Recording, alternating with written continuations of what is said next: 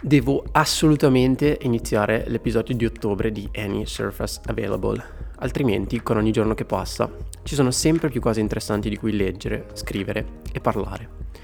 Parafrasando un famoso attore, io sono da solo a scrivere, loro sono in troppi a correre. Nello stesso tempo, spesso sono fortemente tentato di smettere con questo podcast, di smettere di esprimere opinioni, di scrivere e di riflettere, perché certi commenti e certi giudizi fanno male e mi lasciano una sensazione di amarezza che per me è difficile da superare. Mi è capitato spesso ultimamente, ad esempio quando qualcuno ha scritto che alcuni atleti, di cui non faccio il nome, che parlano sempre di protezione del clima e hanno criticato la partnership dell'U T M B con la Dacia, hanno preso un aereo per una performance mediocre a Pikes Peak, senza nemmeno potersi presentare sulla linea di partenza alla Mammoth. Come se prendere posizione sulla questione climatica facesse in automatico perdere il diritto di ammalarsi, sottoperformare e non poter prendere il via ad una gara. E so benissimo che sono critiche sterili, che dovrebbero scivolarmi addosso, ma quando sono più vulnerabile non è sempre così. Potrei sparire dal punto di vista mediatico e limitarmi ad essere passivo, a correre e tacere. Non c'è nulla di male, come fanno quasi tutti gli altri, o meglio, a correre e promuovere due calze e quattro scarpette, tanto che differenza farebbe? Ammettere la mia mediocrità e il fatto che la mia voce, la mia opinione e tutto ciò che faccio non spostino in alcun modo gli equilibri del mondo, non mi costa alcuno sforzo emotivo, al contrario di rispondere alle critiche gratuite e prive di un briciolo di empatia che costantemente ricevo. Frecciatine qua e là, commenti sul web, screenshot di chat di cui nemmeno faccio parte, inoltrate da qualche semi sconosciuto su Instagram, messaggi diretti. Senza dimenticare però le tante persone a cui questo podcast ha lasciato qualcosa, che mi hanno scritto perché hanno apprezzato il taglio che ho dato a un certo argomento, perché hanno provato interesse, perché si sono sentite coinvolte e valorizzate. Persone che in questo podcast si sono in qualche modo riconosciute, perché tante delle stesse dinamiche e dei problemi che affronto quando corro sono gli stessi che affrontate anche voi. Sono stato più volte accusato di mancanza di empatia verso chi corre più piano di me, di aver creato e contribuito ad aumentare un gap tra le persone normali, qualsiasi cosa significhi, come se io non fossi una persona normale come tutte le altre, attraverso i pensieri che esprimo, le mie prese di posizione e il racconto che cerco di fare di questo sport.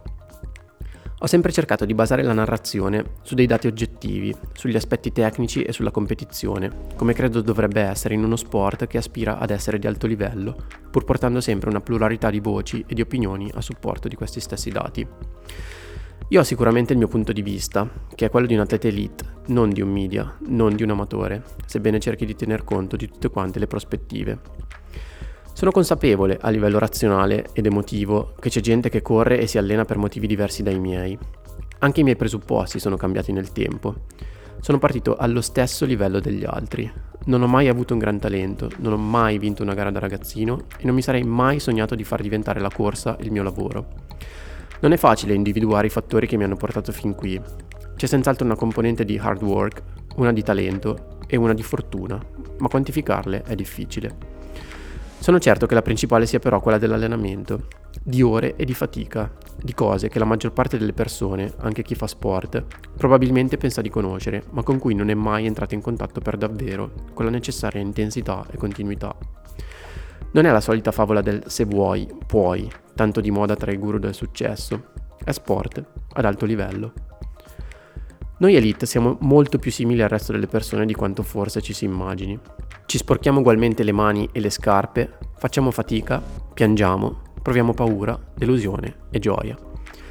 Correre forte non è un privilegio, è qualcosa che si costruisce e che penso continui ad avere valore in sé, come forma di arte e di eccellenza sportiva ed umana. Tutto questo mi porta a chiedermi di nuovo perché ho scelto di iniziare questo progetto, perché ho scelto di fare questo podcast, perché ho ritenuto un giorno di avere delle cose da dire a persone che in generale non conosco. Non dobbiamo avere la pretesa di fare quello che facciamo perché abbia chissà quali conseguenze o risvolti su un ordine di grandezza che in generale non ci appartiene. È difficile trovare l'equilibrio tra il fare le cose per noi stessi e la ristretta cerchia di amici e persone che conosciamo e con cui condividiamo il nostro tempo, e farle invece rivolgendosi a un pubblico più ampio. Ma quanto più ampio poi? Riflettendoci un attimo, anche i migliori si concentrano sul particolare, sebbene gli effetti delle loro azioni abbiano poi risonanza mondiale. Anche Kipchoge spende pressappoco le stesse nostre energie per percorrere un chilometro. Anche Jimi Hendrix aveva a disposizione sette note come tutti gli altri chitarristi. Anche Albert Einstein è partito dalle equazioni del moto e poco altro per formulare la sua teoria del tutto. E allora? Fa bene ogni tanto mettersi nell'ottica che ok la corsa, ok le gare, ok i brand, e a volte la realtà ci sembra tutta qui, mentre basta così poco per far scoppiare la bolla, o almeno per uscirne, e rendersi conto che il mondo corre su altri binari, ha altri problemi, altre cose di cui occuparsi, e della corsa gliene frega giustamente poco o nulla. E quindi, perché faccio questo podcast? A volte mi sembra di non essere più in grado di rispondere a questa domanda, per cui mi fa bene tornare al primo episodio di Any Surface Available, quello scritto quasi riga per riga, in modo da non perdere la traccia, che leggevo con voce impacciata e tono cantilelante e il ritmo drasticamente troppo lento, circa diciassette mesi fa. È ancora tutto salvato su Notion, diviso per episodio, in un ordine che non sono in grado di dare a molte altre cose nella mia vita. Questo è un esperimento, come anche il nome Any Surface Available, che riflette il mio approccio alla corsa e ciò di cui vorrei parlare in questo podcast. Storie di atleti che mi ispirano, a prescindere dalla distanza e dalla superficie su cui corrono. Any Surface Available vuole essere un modo per avvicinare gli atleti ai loro fan, per ampliare il pubblico di persone interessate all'atletica, in particolare al trail e a come io stesso vivo il mondo della corsa. Non si parlerà soltanto delle mie esperienze, anzi si parlerà principalmente di altro. L'idea è che io cerchi di portare in questo spazio notizie, testimonianze, risultati, storie, articoli e pezzi di media che mi hanno lasciato qualcosa e che mi hanno ispirato durante ogni mese dell'anno. Iniziamo.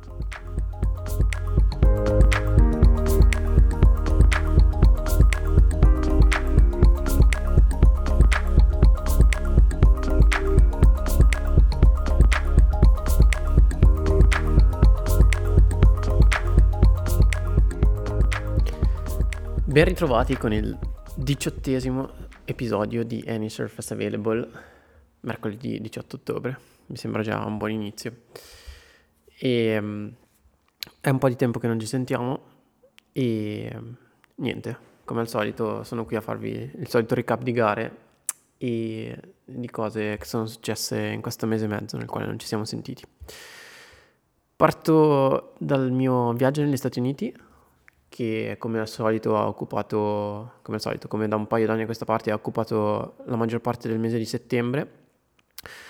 Ci sono stato per le due tappe di Golden Trail Series di Pikes Peak Ascent e Mammoth Trail Fest, che si tenevano a distanza di una settimana per poter permettere, diciamo, alla maggior parte degli atleti europei che seguono quel circuito di prendere parte a queste gare, e in più sono rimasto cinque sei giorni prolungando il mio trip a San Francisco dopo la puntata Mammoth Lakes. E devo dire che atleticamente non è stata la trasferta più esaltante possibile dal mio punto di vista, per varie ragioni. Un po' ero sicuramente stanco e scarico anche mentalmente dopo l'esperienza di O C C a U T M B, e forse ho sottovalutato un po' le mie capacità di recupero dopo una gara comunque durata quasi cinque ore, sicuramente molto intensa. Diciamo che a Pikes Peak ci sono andato dando quasi per scontato di poter correre sui livelli dello scorso anno, in più ero anche in una certa misura rassicurato sulla mia forma fisica dal risultato di O C C, e, però non si può dare niente per scontato e di fatto la gara è andata male, mi sono sentito veramente off fin dal, dal primo metro ed è stata una sofferenza continua. Sono anche caduto verso metà e niente, mi sono sbucciato le ginocchia, ho dovuto camminare per un po' e poi sono riuscito comunque a concluderla. E è stata una giornata a suo modo storica per, ovviamente, il record fatto segnare da Rémi Bonnet, che abbassa il tempo di Matt Carpenter dopo trenta anni, quindi contentissimo comunque di essere stato lì. E mentalmente non è stata facile da superare, ma devo dire che anche rispetto magari ad alcuni anni fa, quando una sconfitta del genere mi avrebbe fatto molto più male, mi sento più maturo e più capace di gestire una situazione di questo tipo. Dopo Pikes Peak, ehm, diciamo la Crew Golden Trail Series è volata in California, a Fresno. Siamo passati mh, per le Giant Sequoia di Mariposa e per lo Yosemite National Park. Abbiamo fatto una bellissima corsa sul North Dome con una visuale indimenticabile sulla Yosemite Valley, quindi posti estremamente iconici che richiamano gli albori di quello che è tutto lo sport outdoor e anche due aziende come North Face, che ha il suo simbolo proprio nell'Half Dome, e Patagonia, che sono nate grazie ai climbers eh, che si riunivano in quella valle. Dopodiché siamo passati agli ampi panorami attorno a Mammoth Lakes e sulle High Sierra. Bellissimi posti, penso che sì, di tutto il viaggio sia stata la mia tappa preferita, forse al di là della Marin County e di San Francisco, che merita sicuramente un capitolo a parte. La sfortuna è stata che mi sono ammalato, non ho mai capito se sia stato Covid o meno, e, ma di fatto non ho potuto prendere parte alla Mammoth Trail Fest ventisei K, che era l'ultima tappa delle Golden Trail Series di quest'anno, perché avevo la febbre, onestamente non sarei riuscito a portare a termine la gara. Mi sono riciclato in qualche modo come camera runner, facendo una gran fatica, ma divertendomi così a seguire un po' gli atleti e facendo comunque qualcosa di utile. E finita la gara siamo andati in auto a San Francisco, dove anche lì il mio viaggio non si è concluso proprio nel migliore dei modi, perché mentre eravamo sulla north side del Golden Gate stavamo facendo una piccola passeggiata, abbiamo lasciato le auto in un parcheggio, siamo tornati e abbiamo visto che il vetro posteriore della nostra auto era, era frantumato, e niente, mi hanno rubato lo zaino con dentro il portafogli, documenti, carte di credito, fortunatamente non il computer e il passaporto, quindi poi vabbè, sono riuscito in qualche modo a gestire la situazione, ma non è stata proprio la cosa più semplice al mondo, essendo a diecimila chilometri da casa e avendo comunque bisogno di soldi per sopravvivere, che fortunatamente mi hanno prestato alcuni amici. Anyway, um, al di là del mio punto di vista, della mia storia che conta poco, vorrei soffermarmi su un paio di cose. Il primo è il significato dell'impresa di Rémi Bonnet, che ha riscritto appunto il record di Matt Camp- Carpenter, facendo segnare un due ore zero zero venticinque sulla Pikes Peak Ascent, che è un tempo veramente veramente storico. Eh, penso che si sia scritto e anche detto poco in proporzione all'entità della performance eh, di quanto fatto vedere da Rémi Bonnet su Pikes Peak. Ne ho avuto una vaga percezione, però, a parte Golden Trail Series con i vari comunicati e alcuni media, l'ho fatto ad esempio, e mi ha fatto piacere vederlo anche lì, Brian Metzler su Outside, di cui vi riporto qualche spunto. Um, l'articolo parte così con un aneddoto che racconta della visita di Rémi Bonnet alla Colorado Custard Company, che è la gelateria di fatto gestita da Matt Carpenter, aperta nel duemilaundici, che, che tuttora lui gestisce. E c'ero anch'io quella sera, abbiamo preso un gelato e così siamo andati per una benedizione da parte di Matt, per così salutarlo e vedere come stava. E nulla, abbiamo discusso un po' delle condizioni del percorso e anche delle condizioni climatiche.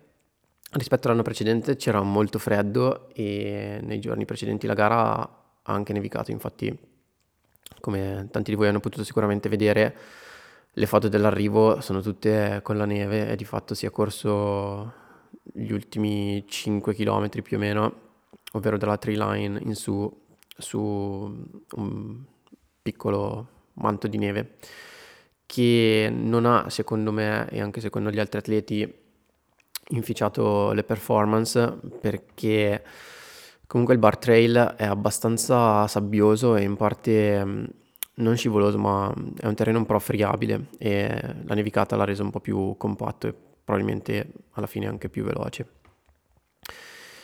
Comunque la cosa bella dell'articolo è che racconta eh, del fatto che della preparazione di Rémi Bonnet per Pikes Peak, del fatto che dopo Sierre-Zinal si è concentrato sul preparare questa gara in maniera molto specifica, sfruttando all'inizio una camera ipobarica che ha installato a casa sua e successivamente, prima della gara, un periodo di allenamento di permanenza in quota a circa tremila metri vicino a Breckenridge in Colorado, dove poi si è trasferito per andare a Manitou Springs nei giorni precedenti la gara. E niente, ho avuto anche la fortuna di, di poterlo intervistare, quindi vi lascio alle sue parole che descrivono un po' la sua preparazione e come ha approcciato questa gara. this year after Sierre-Zinal, like I, I decide to really focus on the altitude side of the race. So I train like for for twenty days at home in a hypoxic chamber. I was sleeping like at three thousand five hundred meter and training also like uh, higher than three thousand meter. And I think it was the key to to have this record, because like uh, I see that in the second part of the race, I was able to to keep a pace that last year it was not possible at all. So yeah, it's good to see that that it was not an impossible record, and I think it's now possible to go under two hours. So yeah, yeah, let's see if someone is able to do it, and maybe I will try it next year. And yeah, after Sierre-Zinal, I was really disappointed uh, about the race and how it turns for me, because like I get a virus the days before, so yeah, you cannot manage everything. But yeah, then I directly told to myself that it was just this year that it will be like that, and next year I will be back at it. So I was even more motivated to to show that uh, in Pikes Peak I will be ready and that I can do something big there. Since last year, I think I improved a lot my uphill skills, and I think it's due to my training, because we change a lot, like the way we train with my coach. We are doing like much more flat session than before. Before I was just training like uphill, uphill, uphill, and I see that. Uh, At one point, I was not improving improving at all. Like I was a good climber, but uh, like I see that I was not improving. So we change, and now I think like the flat helped me also in uphill, because uh, I am much more efficient when I'm running uphill. So I think is why like uh, I am a bit better this year. Una delle cose sorprendenti da parte mia, e ovviamente anche da parte di, di altri atleti, non solo della corsa ma di tante altre specialità, è che la camera ipobarica in Italia è considerata doping dalla legge e quindi non, non si può utilizzare. Ovviamente un, un atleta italiano andando all'estero potrebbe utilizzarla, perché ovviamente sottostà alla legge di quel paese dove magari la camera ipobarica è permessa, però diciamo che sarebbe una soluzione anche abbastanza comoda per fare altura Eh, senza doversi spostare, o comunque ad esempio d'inverno quando non è possibile stare in montagna. Ovviamente non una cosa fondamentale, ma qualcosa che di sicuro ha fatto la differenza per Rémi Bonnet su una gara come Pikes Peak. Passo ai risultati. Primo posto Rémi Bonnet, Salomon, due ore zero zero venticinque. Secondo Patrick Kipengeno, due ore zero quattro zero nove, che è il terzo tempo di sempre, dietro solamente a Bonnet e Matt Carpenter.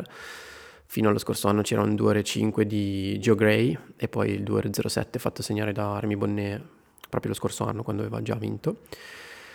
Set, eh, scusate, terzo in un ottimo tempo Eli Hemming dal Colorado, Team Salomon, due ore sette e quaranta. Quarto Seth De Moore, quinto Joe Gray in volata su Roberto De Lorenzi con due ore undici e diciannove, due ore undici e venti. Settimo Danny Osens, Adidas T R X, in due ore dodici. Ottavo Brian Whitfield, nono Chad Hall e decimo Noah Williams. Si vede molto a livello di risultati, come avevo già raccontato lo scorso anno, quanto l'adattamento alla quota condizioni gli equilibri di questa gara, quindi atleti che magari non ci si aspetta possono andare così forte, eh, magari possono avere buon gioco, invece altri che hanno credenziali sicuramente più elevate finiscono fuori dai posti che contano di più. A livello, a livello femminile ha vinto Sofia Løkli, Team Salomon, da Salt Lake City. Lei, ve l'ho già raccontato più volte, abita in Norvegia, ad Oslo, dove si allena principalmente per il cross country skiing. due ore trentacinque e cinquantaquattro, che non è un tempone, ma è bastato quest'anno per vincere. Circa quattro minuti su Judith Vieder, Svizzera, Red Bull Salomon, in due ore trentanove e trentacinque. Al terzo posto Anna Gibson, alla sua prima gara di Golden Trail Series. Anche di lei vi avevo già parlato, ha appena firmato con Brooks, è un atleta che arriva dal track and field e che ha fatto molto bene in entrambe le tappe di Pikes Peak e Mammoth, e che ora prenderà parte alla finale di Golden Trail Series. Quarta Malen Osa dai Paesi Baschi, Team Salomon, in due ore quarantasette. Quinta, al rientro di fatto dopo un anno nelle Golden Trail Series, Sara Alonso. Sesta la spagnola Julia Font Gomez Brooks, settima Alice Vargo, ottava Elise Ponce, nona Tabor Hemming Colorado, eh, moglie di Eli Hemming, e decima Sylvia Norskar Oka, Norvegia.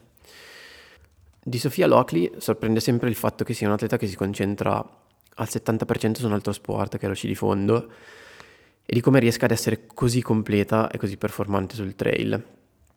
Dopo la vittoria a Pikes Peak, che si aggiunge alle sue vittorie di quest'anno su Marathon du Mont Blanc e Sierre-Zinal, ha deciso poi di non prendere parte a Mammoth Trail Fest, in quanto aveva già il massimo dei punti per le Golden Trail Series, ovvero un'altra vittoria, un altro piazzamento non l'avrebbe dato nulla in termini di punteggio in classifica, perché vengono considerate le migliori tre gare su sei, e quindi ha deciso di concentrarsi sul suo allenamento per lo sci, anche perché mi ha detto che in quel periodo per lei è, è molto difficile staccarsi dalla preparazione per l'inverno, in quanto si tratta del... di fatto di un, di un blocco di allenamento di, di grande volume. Parliamo di un atleta che si allena in media venticinque ore a settimana, e quindi è volata poi in Norvegia per um, continuare la sua preparazione, e la vedremo sicuramente alla finale delle Golden Trail Series uh, questo weekend in Italia, lei che di sicuro è la principale favorita, e vi lascio con un flash da Sofia Løkli. The pressure came from results this year, not really from doing the race last year, and I just yep. hoped it would feel less painful, yep. and it maybe did. So should we all transition to cross-country skiing yes, and forget is... about running and just keep going to trail races and I think perform as well? Exactly what everyone needs to do. Everyone needs to go buy roller skis and roller ski twenty hours a week instead of no. It's so not this that is, fun. I don't. This is really interesting because like we were chatting about it last night uh, about your training and just what you do, because you're mainly a cross-country skier, so it's kind of like it's very interesting to see how you perform on trails. But as we as we were reflecting, there are so many ways to get fit and perform on on the trails. So this evidently must be working really well well for you. Um, What yeah. What do you think? No, I think, uh, yeah, today it was weird that I don't know what I did differently, but the altitude, I haven't trained for this race at altitude. Yeah, because you live in Oslo. It's right, which is sea level. sea level. And so, and last year I remember like I already felt terrible with the altitude, like forty minutes into the race. And then here I was so nervous to get like out of tree line and above whatever the thirty-five hundred meter mark, um, because I just remember I was like on the verge of passing out. But I guess, yeah, I don't know what I did differently, because the altitude did get hard, but it got hard way later, and mm. I was kind of enjoying most of the like last part of the race until maybe like half a mile left, and then I was like, oh boy, this needs to be over. But yeah, it was cool to like I mean not, it's it's, yeah. it's pretty good to suffer just for maybe five yeah, minutes yeah the five minutes feels like forever when it's that bad, but it was yeah I was happy that it but at least it's not like an hour an hour and a half yeah exactly yeah so uh, that's a win win for sure. Congrats Crusher. Passo a Mammoth, una gara molto veloce su sentieri decisamente puliti, decisamente veloci, ventisei chilometri con millecento metri di dislivello, con il punto più alto a Mammoth Mountain a tremilatrecentosettanta metri, una gara anche questa in quota perché Mammoth Lakes è a duemilaquattrocento metri sul livello del mare. Si tratta di uno, una delle location più popolari per l'altitude training negli Stati Uniti dopo Boulder e Flagstaff. Devo dire che avendo visto tutti e tre credo che Mammoth Lakes sia proprio la migliore, ehm, perlomeno a livello paesaggistico e di, e di sentieri, perché ci sono montagne vere a differenza di Flagstaff dove è molto più pianeggiante e collinare, e devo dire che a Boulder è fin troppo crowded, affollato per, per, per potersi allenare bene, e in più l'altitudine non è così elevata perché siamo a milleseicento millesettecento metri, anche se è vero che si può andare a correre facilmente a duemilacinquecento o anche tremila metri. In ogni caso, eh, Mammoth start alle sette e trenta, un'altra particolarità di queste gare americane è che partono tutte abbastanza presto. Pikes Peak parte alle sette di mattina, cosa abbastanza inusuale per una gara che di fatto dura un paio d'ore. Comunque ha vinto Rémi Bonnet in uno cinquantaquattro e quarantotto, che è una media di quattro zero otto al chilometro, tanto per darvi un'idea di quanto si potesse correre forte. Al secondo posto Mika Bedouin Rousseau, team Brooks. Lui ha una storia molto simile a quella di Anna Gibson, viene dalla pista, ha un personale di ventotto e venti sui diecimila metri e in realtà il suo amore è la montagna, è la corsa sui sentieri, e quindi ha deciso di fatto di focalizzare la sua preparazione appena uscito dal college e i suoi obiettivi sul trail, e qui ha colto il suo primo podio di Golden Trail Series dopo aver partecipato anche a Pikes Peak ed essere finito appena ridosso dalla top dieci con il suo undicesimo posto. Comunque bravissimo. E il terzo atleta sotto le due ore è Roberto De Lorenzi, Svizzera, team Brooks, e anche per lui, diciamo, ci sono pochi aggettivi per definire la qualità della sua stagione, secondo me veramente impeccabile, e cosa che di fatto lo pone anche al secondo posto della classifica provvisoria delle Golden Trail Series andando verso la finale, quindi davvero bravo. Quarto Sam Hendry da Salt Lake City, team Salomon, due ore zero zero ventiquattro. Quinto Danny Osens, sesto Eli Hemming, settimo bravissimo Daniel Pattis, Italia, team Brooks, due ore zero due quarantaquattro. Ottavo Philemon Kiriago, nono Patrick Kipengeno e decimo Andy Walker. Bisogna dire che Philemon e Patrick erano saldamente al secondo e terzo posto, anzi praticamente in contatto con Rémi Bonnet prima di sbagliare sentiero e di perdersi. In effetti il, la segnatura del percorso, il balisaggio, è stato un problema perché tanti atleti si sono persi. Dal mio punto di vista, essendo stato sul percorso, è vero che c'era molto vento e che tanti, tanta segnaletica è stata spostata, comunque abbattuta dal vento, e che non era facile seguire il percorso perché di fatto, per esempio, in discesa si erano una moltitudine di sentieri da mountain bike che si incrociavano tra di loro, quindi non era sempre facile capire dove andare. Se uno stava attento, la segnaletica c'era, però correndo anche a certe velocità non era così immediato seguire il balisaggio. E purtroppo Patrick e Philemon l'hanno pagata più di tanti altri, si sono persi, hanno perso circa una decina di minuti, sono riusciti a terminare comunque nella top dieci allungando di fatto il percorso, però questo è anche il motivo dello stravolgimento in classifica che si è visto nelle fasi finali di gara. E un altro atleta, per esempio Chad Hall, che era finito inizialmente secondo, è stato addirittura squalificato perché, avendo effettuato un taglio di percorso, ha finito in una posizione che di fatto non era la sua. Nella gara femminile ha vinto Judith Vieder alla sua seconda vittoria dopo Dolomites in questa stagione di Golden Trail Series, due ore diciotto e venti per lei. Al secondo posto Dani Moreno, che abita a Mammoth Lakes e corre per Adidas Terrex, quindi giocava in casa, due diciannove tredici, a meno di un minuto da Judith. Terza Maddalena Florea, che era in testa fino alle fasi di finali di gara, prima anche lei di perdersi e finire così al terzo posto, al suo primo podio di Golden Trail Series. Lei che comunque conquista lo stesso una top dieci nella classifica finale, prima della finale.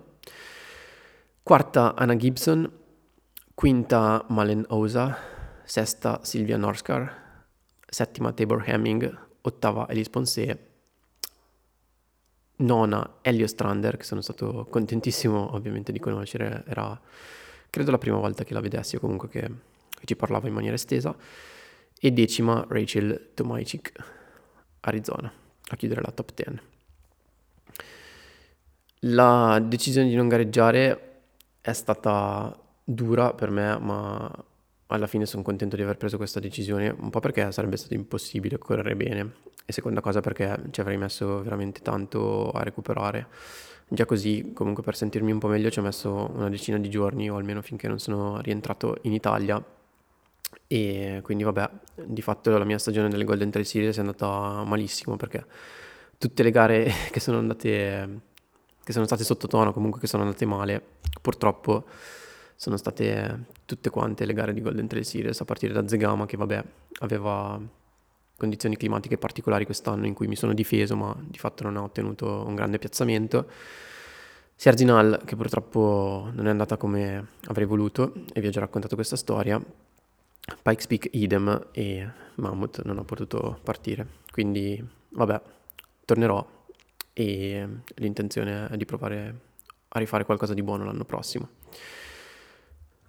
A livello mediatico mi dispiace segnalare un post di Spirito Trail che secondo me ha fatto un'uscita veramente infelice riguardante Mammoth Trail Fest. Ha postato un'immagine sgranata, screenshottata credo dal live streaming, e ha scritto: una vera delusione, dovevo già capirlo dal nome, una gara mai sentita a fianco di gare epiche come Zegama, Sierre-Zinal, Dolomites Run, Mont Blanc Marathon eccetera, che hanno scritto la storia di questo sport.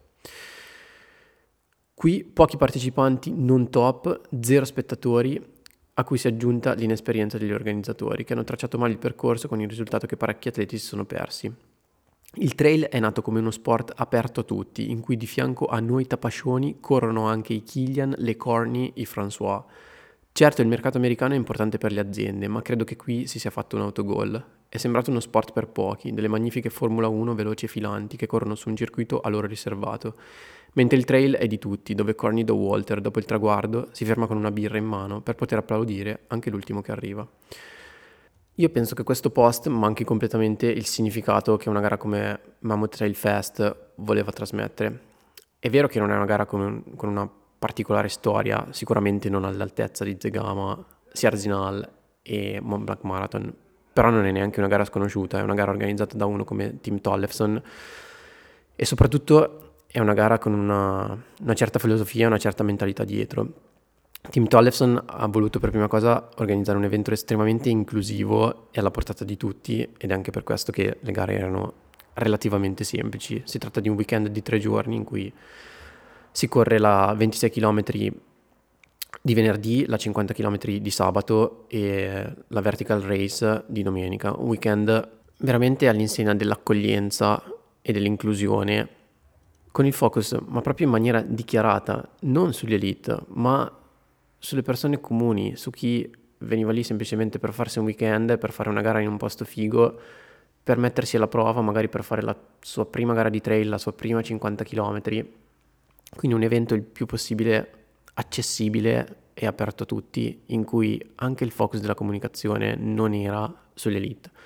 Certo, il profilo Instagram e Golden Trail Series hanno fatto il loro lavoro nel porre attenzione sulla gara elite, ma perché quello è il loro lavoro, e proprio per il fatto che Mammoth Trail Fest quest'anno eh, ha fatto parte del circuito di Golden Trail Series, ha avuto una gara di fatto di gran livello nella parte alta della classifica, ma il focus dell'evento non era certo quello, ma proprio in maniera dichiarata, come è anche evidente se aprite il sito e se andate a leggere la mission e la vision dietro questo evento, in cui è anche, secondo me, evidente come dietro ci sia la mente e la mano di uno come Tim Tollefson, che sta facendo veramente un bel lavoro con Mammoth Trail Fest.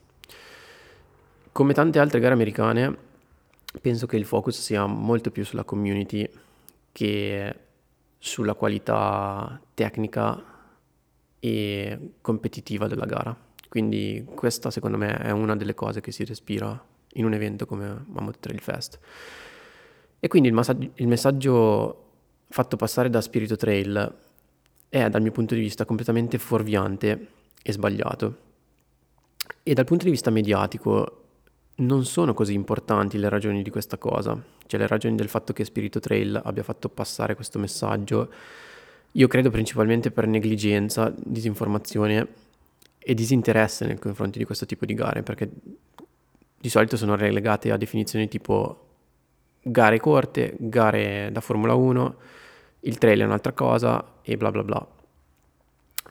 Perché chi legge mica si pone sempre delle domande, mica va sempre a verificare le cose, quindi dal mio punto di vista si è persa una grande occasione per parlare bene di un circuito che indubbiamente ha contribuito ad accrescere il profilo del trail running come sport nel mondo. Ed è questa la cosa che più mi è dispiaciuta. È andata a finire che io ho risposto in maniera piuttosto piccata a questo post, e mi scuso nuovamente se ho usato delle parole forti e magari anche inopportune, però veramente all'ennesima uscita infelice non ce l'ho fatta. Estendendo un po' la riflessione, ci sono spesso delle cose che vorrei dire e degli argomenti rispetto ai quali vorrei prendere posizione, quando ritengo di avere un minimo di conoscenza, di competenza sul tema, o almeno di sottoporre all'attenzione di chi mi segue certe tematiche. Però il mio profilo non è un media e per questo cerco di mantenere un equilibrio, facendo nel mio piccolo ciò che posso per stimolare un pensiero critico e un cambiamento positivo, ma tacendo molte altre volte anche quando magari vorrei dire qualcosa. In questo caso, come vi ho detto, non ce l'ho fatta. La cosa in generale mi fa un po' riflettere anche sulla narrazione che viene portata avanti a livello di trail running in Italia. Che cosa stiamo davvero raccontando di questo sport? Una cosa che sempre mi sorprende è che in Italia manca un media di riferimento che parli di che cosa succede nella scena trail, di che cosa succede nelle gare e di dove vadano a gareggiare i migliori atleti, perché questo è lo sport alla fine, questo è ciò che traina in avanti lo sport. Un media tipo, non so, Iron Far in Italia non esiste e secondo me questo è un vuoto che prima o poi qualcuno dovrà colmare e spero che lo faccia nella maniera giusta. Esistono sì um, dei portali, dei siti specializzati che si occupano della loro specialità o comunque della loro nicchia, penso a sport di montagna ad esempio, soprattutto sullo skyrunning, e penso a corsa in montagna, ovviamente sulla specialità della corsa in montagna, però a livello di trail in senso lato, comprendendo anche skyrunning, magari skyrunning un po' meno, ma comunque corse in montagna, di fatto nessuno ne parla e, e il vuoto lo si vede tanto in questo senso, secondo me. Boh, non so se questo sia un invito per qualcuno a così intraprendere un progetto di questo tipo, sarebbe molto interessante, non semplice ma molto molto necessario. Vado a leggervi lo standing prima delle finali di Golden Trail Series, che sono ovviamente questa settimana in Italia, a Noli, Spotorno. La gara si chiama il Golfo dell'Isola Trail Race, ha la particolarità di avere un prologo uh, e poi la gara principale, che sono ventisei chilometri con millequattrocentotrenta metri di dislivello. La gara sarà trasmessa in live streaming su Eurosport e sul canale YouTube di Golden Trail Series. L'altra particolarità è che le gare maschili e femminili e anche i prologhi maschili e femminili si terranno in giorni separati, in modo da dare a ciascuna competizione il massimo dell'attenzione. Questa secondo me è una bella cosa. Anyway, lo standing a livello femminile: troviamo Sofia Løkli con uh, tre vittorie su tre gare, quindi seicento punti, seconda Judith Vider staccata di dodici punti, molto più indietro, ma al terzo posto Malen Osa, quarta Sylvia Norskar e quinta Miao Yao, e poi via via tutte le altre. A livello maschile ovviamente domina Rémi Bonnet con seicento punti, ottanta punti di vantaggio su Roberto De Lorenzi, e poi di fatto quattro atleti racchiusi in otto punti, quindi il podio è estremamente aperto. Terzo è Manu Merias con cinquecentosedici, quarto Eli Hemming con cinquecentoquattordici e quinto Patrick Kipengeno con cinquecentododici. Seguono Filimon Kiriago, Bart Prezovieski, Elusine Lazawi, Danny Osens e a chiudere la top dieci Daniel Pottis. Per non fare un torto ovviamente alle ragazze, cito anche la top dieci completa femminile: sesta è Therese Leboeuf, settima Caitlin Fielder, ottava Daniela Oemus, nona Maddalena Florea e decima Elise Poncet. Quindi questo weekend sicuramente da seguire, Golden Trail World Series Final a Noli Spotorno, il Golfo dell'Isola Trail Race. Chiudo questo capitolo Golden Trail Series, comunque American Trip, che di nuovo dal lato, dal lato personale è stato bellissimo, ma non è questo il posto per raccontarlo, magari ci scriverò qualcosa. Settembre è stato un mese importante per la maratona, perché sono stati riscritti entrambi i record del mondo di maratona. Parto da Berlino perché in ordine cronologico è venuta prima e anche perché sicuramente non era un record che ci si attendeva. Oltre alla vittoria di Kipchoge, che ha difeso il suo titolo di Berlino con cui aveva vinto col record del mondo lo scorso anno, è tornato a vincere dopo Boston, in cui aveva fatto notizia proprio perché non aveva vinto, in due due e quarantadue. E, ma l'attenzione principale ovviamente l'ha ricevuta il record del mondo di Tigist Assefa, che ha portato il record del mondo femminile a due undici e cinquantatré. Aprendo una breve parentesi su Kipchoge, sono stato in realtà abbastanza deluso dal fatto che ehm, abbia scelto di tornare a Berlino, perché dal mio punto di vista sarebbe stato molto più interessante se avesse scelto New York e se avesse scelto quello che sembrava essere il suo progetto di continuare con le majors. E ok che ha mancato l'obiettivo di Boston, lui ha già in tasca vittorie a Tokyo, Chicago, Londra e ovviamente Berlino, gli mancano Boston e um, New York per completare le six majors, con le Olimpiadi di mezzo l'anno prossimo, in cui verosimilmente farà parte della squadra keniana per uh, Parigi. Diventa sempre più difficile per lui completare questo slam, perché di fatto l'anno prossimo avrà quaranta anni, quindi comincia ad avere anche lui la sua età, e vincere due gare difficili come Boston e New York diventa ancora più complicato. Quindi vedremo che cosa sarà e vedremo se deciderà di provarci. Chiusa parentesi, vado sul record del mondo di Tigist uh, Assefa, che ha migliorato, o meglio veramente distrutto, il precedente record di Bridget Kosgei, che era del duemiladiciannove da Chicago in due quattordici e zero quattro. Tanto per darvi un'idea e alcuni numeri, due undici e cinquantatré è una media di tre zero sette al chilometro. La seconda mezza di Tigist Assefa è stata corsa in un'ora cinque e trentaquattro. Per confronto il record europeo è un'ora cinque e quindici di Sifan Hassan, il record italiano un'ora zero otto e ventisette e il record americano un'ora sei e trentanove. Gli ultimi dieci chilometri della maratona sono stati chiusi in trentuno e zero uno, quindi a tre zero sei di media. due undici e cinquantatré sarebbe il quinto tempo dell'anno in Italia a livello maschile. E l'ultima statistica è che le World Athletic Scoring Table, che sono quelle tavole che segnano dei punteggi sulla base della performance per tutte le specialità olimpiche, ha registrato il record di Tigist Assefa come la più alta performance di sempre di un evento running, e è risaputo che discipline come il disco, il lancio del peso, il salto in lungo e anche magari l'heptathlon um, siano un po' più generose a livello di punteggio, quindi tralasciando quelle si tratta di fatto della miglior performance di sempre a livello running secondo le World Athletics Scoring Tables, che è un po' come dire il punteggio I T R A per quello che vale. Anyway, um, chi è Tigist Assefa?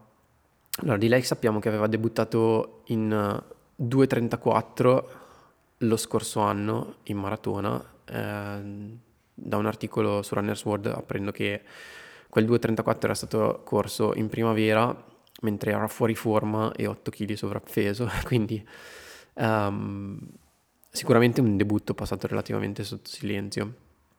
A Berlino lo scorso anno aveva migliorato il suo personale di diciannove minuti in un colpo solo, correndo in due quindici e trentasette, che sembrava a quel punto un risultato venuto dal nulla, soprattutto per i meno attenti. E quindi comunque quest'anno delle credenziali ce le aveva, avendo già un personale di due quindici, e sapevamo già qualcosa di più su di lei. Nonostante questo nessuno si aspettava che, che realisticamente a Berlino quest'anno si sarebbe visto un record del mondo, e se ce lo si aspettava, cioè se ci si aspettava un record da parte di qualcuno, quel qualcuno sarebbe stato al novantanove per cento Kipchoge, non Assefa. E altra cosa che possiamo dire di lei è che all'inizio della sua carriera era una quattrocentista e un ottocentista, aveva partecipato alle Olimpiadi di Rio, quindi duemilasedici, sugli ottocento, eliminata in batteria, ed ha un personale di uno cinquantanove e ventiquattro sugli ottocento, datato duemilaquattordici, quindi forte ma niente di speciale, niente di, che, niente di paragonabile al livello che ha espresso poi sulla maratona. Un commento che ho trovato interessante leggendo un po' di articoli e newsletter qua e là è che a livello femminile stiamo vedendo delle specialiste del mezzo fondo come Sifan Hassan, le Tezembet Gidei e ovviamente la Assefa stessa avere enorme successo sulla maratona, praticamente un successo immediato, visto che Sifan Hassan ha debuttato vincendo a Londra in questa primavera ed è poi scesa a due ore tredici a Chicago. Sarebbe stato il record del mondo se non fosse stato per appunto il tempo di Berlino di Tigist Assefa. Mentre Letezembet Gidei è la debuttante in maratona più veloce di sempre, sebbene la gara dello scorso anno che ha corso a Valencia in due ore sedici non sia stata priva di difficoltà. Era partita infatti in maniera dichiarata per provare ad attaccare l'allora record del mondo, cioè due quattordici di Bridget Kosgei. In tutto questo non dimentichiamoci che Kipchoge, un atleta come Kipchoge, ha personali di tre cinquanta nel miglio, dodici quarantasei nei cinquemila, entrambi stabiliti nel duemilaquattro quando aveva venti anni. È difficile stabilire dei trend, però sembra che stiamo andando verso un livello in maratona che richiede di avere nelle gambe delle velocità da mezzofondisti per avere successo ed essere ai vertici dell'elite mondiale di specialità.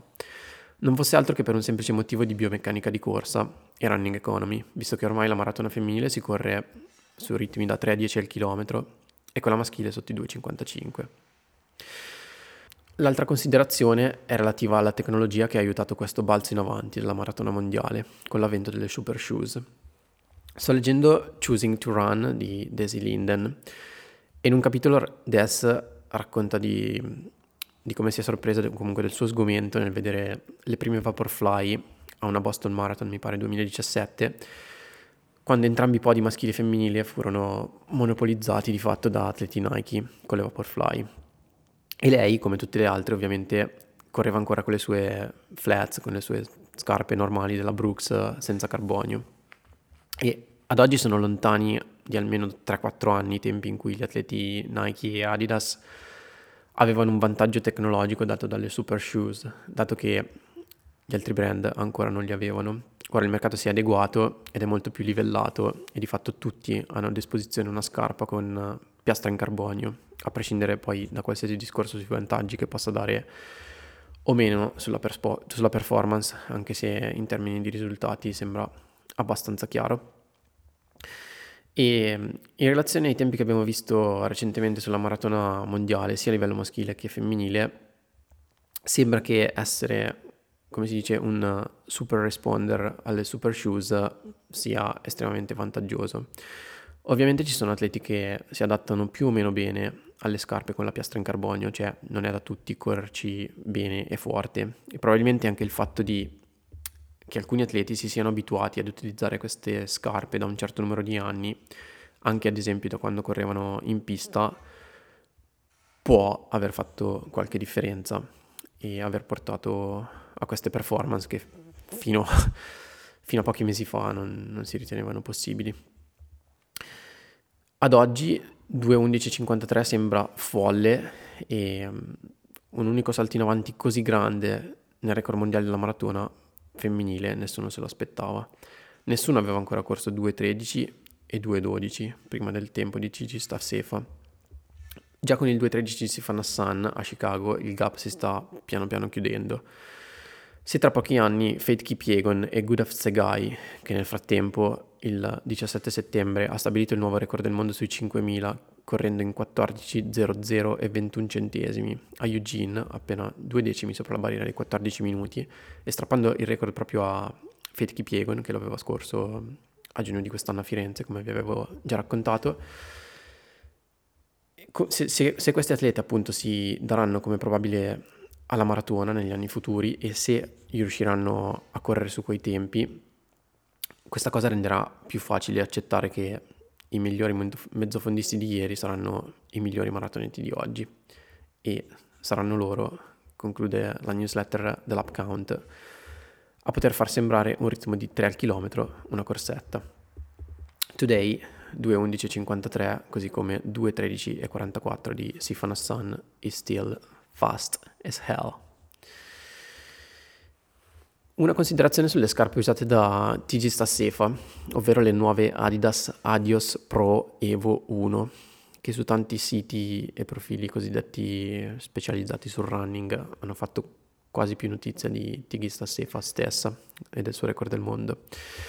Anyway, queste scarpe di Adidas costano cinquecento dollari e sono regolarmente disponibili sul mercato e su sti- sul sito di Adidas nel caso voleste comprarle.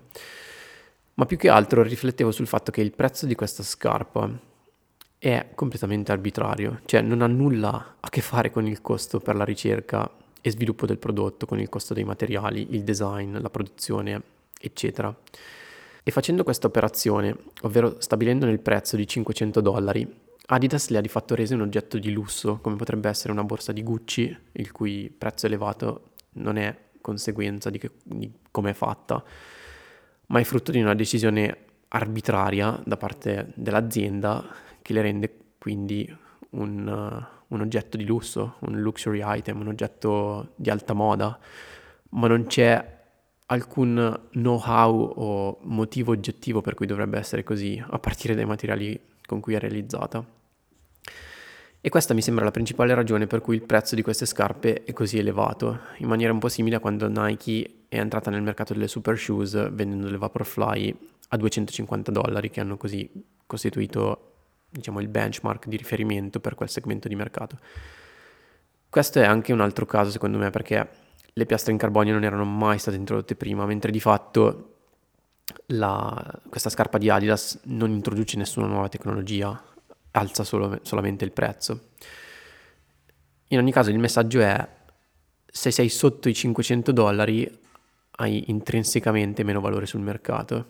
E adesso è arrivata Adidas, ha detto fanculo Nike, fanculo tutti, presentiamo per una volta questa scarpa migliore di tutti e vendiamola a cinquecento dollari, così da rendere valida l'equazione che la scarpa più costosa uguale scarpa migliore per correre la maratona e stabilire nuovi record, o comunque scarpa migliore mai progettata e mai costruita.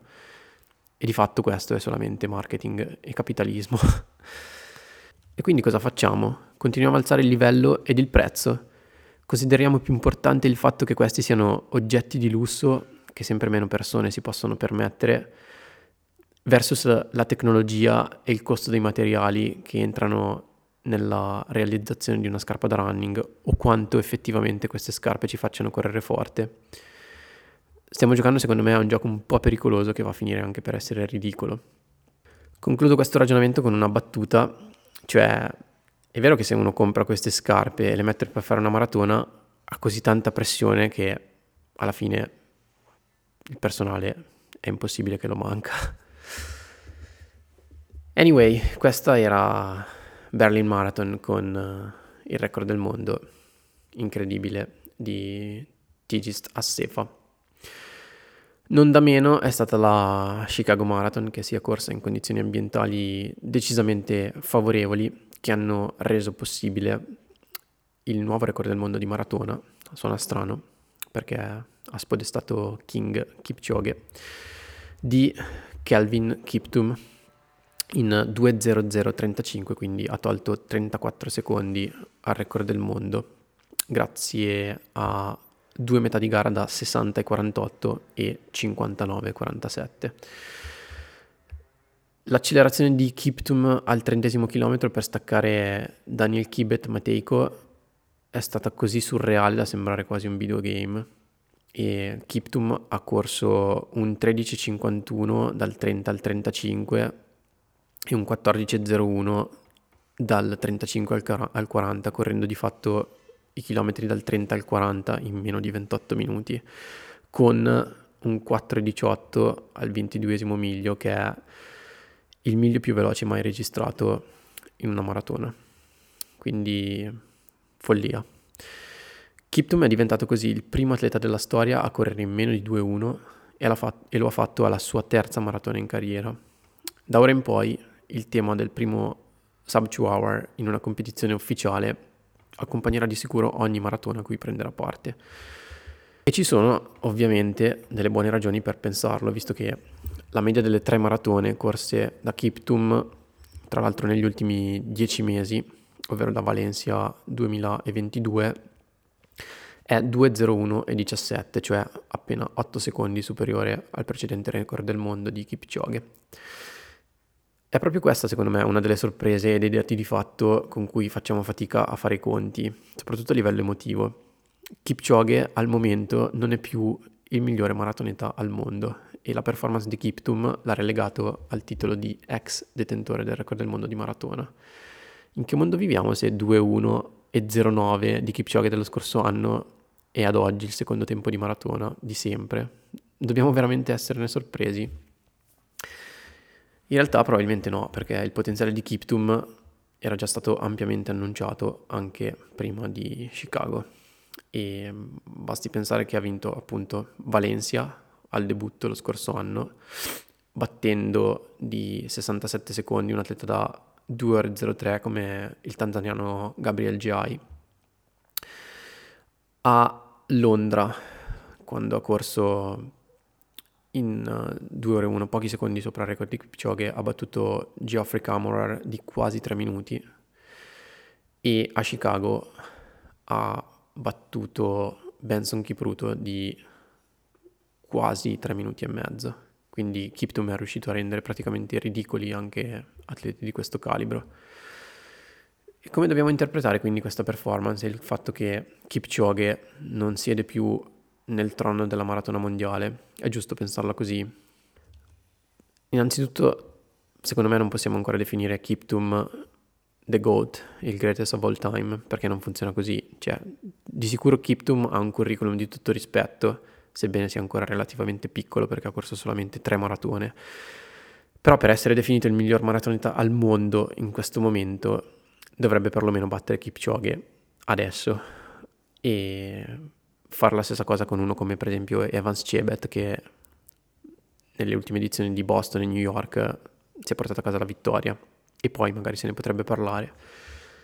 E diciamo che per arrivare al curriculum di Kipchoge dovrebbe vincere altre dieci major e un paio di medaglie d'oro olimpiche, quindi ne ha di strada da fare nonostante il peso dato dal record del mondo che adesso porta il suo nome. Una delle cose interessanti è guardare alla squadra keniana per le Olimpiadi del prossimo anno, che di fatto dovrebbe essere Kipchoge, Kiptum e Evans Chebet. È un po' un peccato che tutti abbiano scelto di fare gare diverse in questo autunno e che la possibilità di vederli gareggiare insieme in futuro sia molto molto remota, ma potrebbe appunto accadere alle Olimpiadi. In questo sono d'accordo su ciò che scrive spesso Michael Johnson, non so se lo seguite su Twitter, e fatelo perché spesso ha opinioni molto interessanti sull'atletica e sulla corsa in generale. Cioè che non dobbiamo dimenticarci di tenere l'aspetto tecnico e la competizione al centro dei nostri discorsi. Un, un'idea, un principio che io sposo moltissimo. Sfortunatamente questo è sempre più difficile, visto che i maratoneti gareggiano in media due volte l'anno e che gli scontri diretti sono sempre abbastanza rari, anche per motivi di ingaggio e prize money. Riguardo a ciò che sappiamo di Kiptum e della sua preparazione, invece, da diverse fonti ho letto che si allena percorrendo fino a trecento chilometri a settimana, che è un volume di allenamento molto maggiore rispetto a quello della maggior parte dei maratoneti e di uno come Kipchoge stesso, che si attesta più o meno tra i centottanta e i duecentoventi chilometri a settimana. È stata anche riportata una quote del suo coach Gervais Hakizimana, che è un maratoneta, ex maratoneta ruandese, che come tutti i bravi allenatori si preoccupa della longevità del suo atleta, e che ha detto una cosa del tipo: ho detto a Kiptum che se non si dà una calmata in cinque anni sarà finito. E il commento un po' ironico di, di Kyle Merber, da cui ho preso questa quote, è: ok, ma immaginate in questi cinque anni che cosa potrà fare. E boh, staremo a vedere. In ogni caso si può fare un parallelo con uh, ciò che sta accadendo nel mezzofondo, um, grazie anche all'introduzione di quello che possiamo definire così il metodo norvegese, che è stato reso popolare soprattutto dai risultati di Jakob Ingebrigtsen nel mezzofondo e Gustav Iden nel triathlon. Abbiamo visto l'impatto che questo sistema di allenamento ha avuto sugli sport di endurance.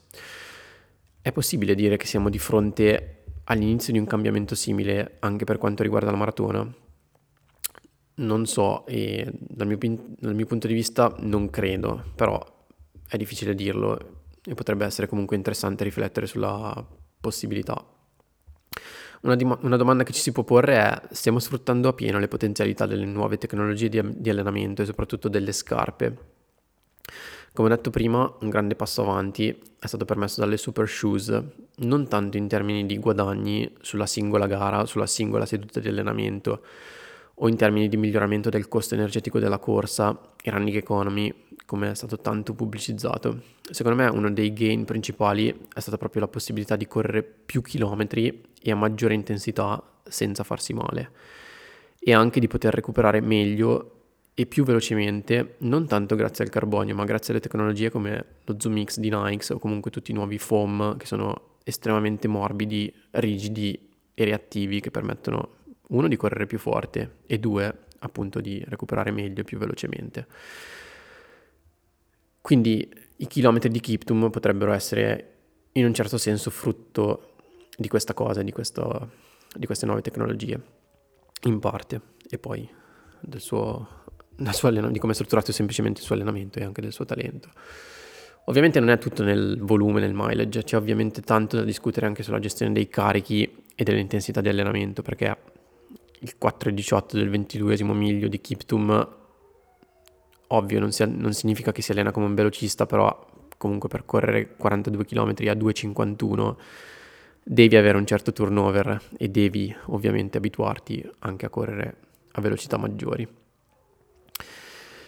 Sotto molti aspetti Kiptum è ancora un po' un enigma e si potrebbe dire speriamo che Nike faccia una campagna pubblicitaria come quella fatta su Kipchoge, su di lui, così potremo scoprire qualcosa in più. Passando invece alla Chicago Marathon femminile, che non è meno interessante, meno ricca di spunti, bisogna dire che la campionessa è un'atleta fuori dagli schemi e per certi versi anche un po' controversa, non meno di Kiptum. Sifan Hassan, come ho detto prima, ha corso e vinto la Chicago Marathon in due tredici e quarantaquattro.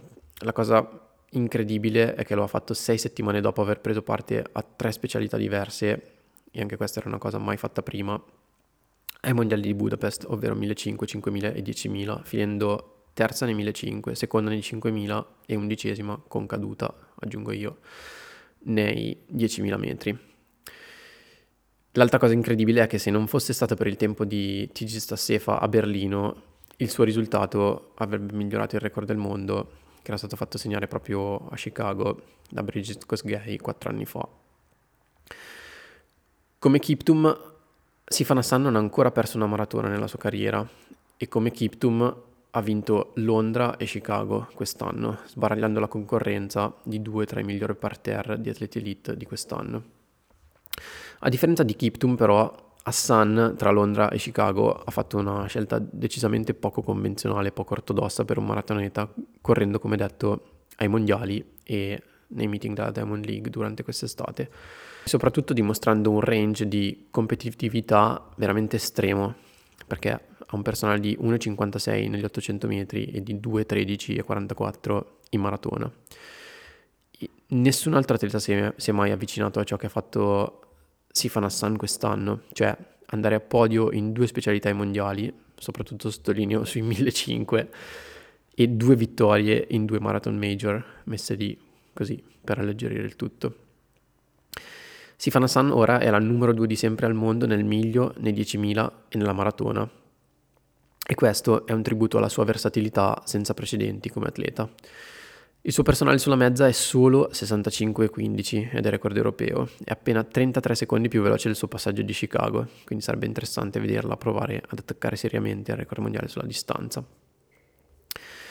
Finisco con Chicago senza dimenticarmi di un atleta che io amo tantissimo, che vi ho, di cui vi ho parlato tantissimo in questo podcast, che è Molly Seidel, che è rientrata con un nuovo personale alle gare, a oltre due anni dalla sua ultima maratona che aveva corso post bronzo olimpico di Tokyo a New York, dove era finita quarta in due ventiquattro.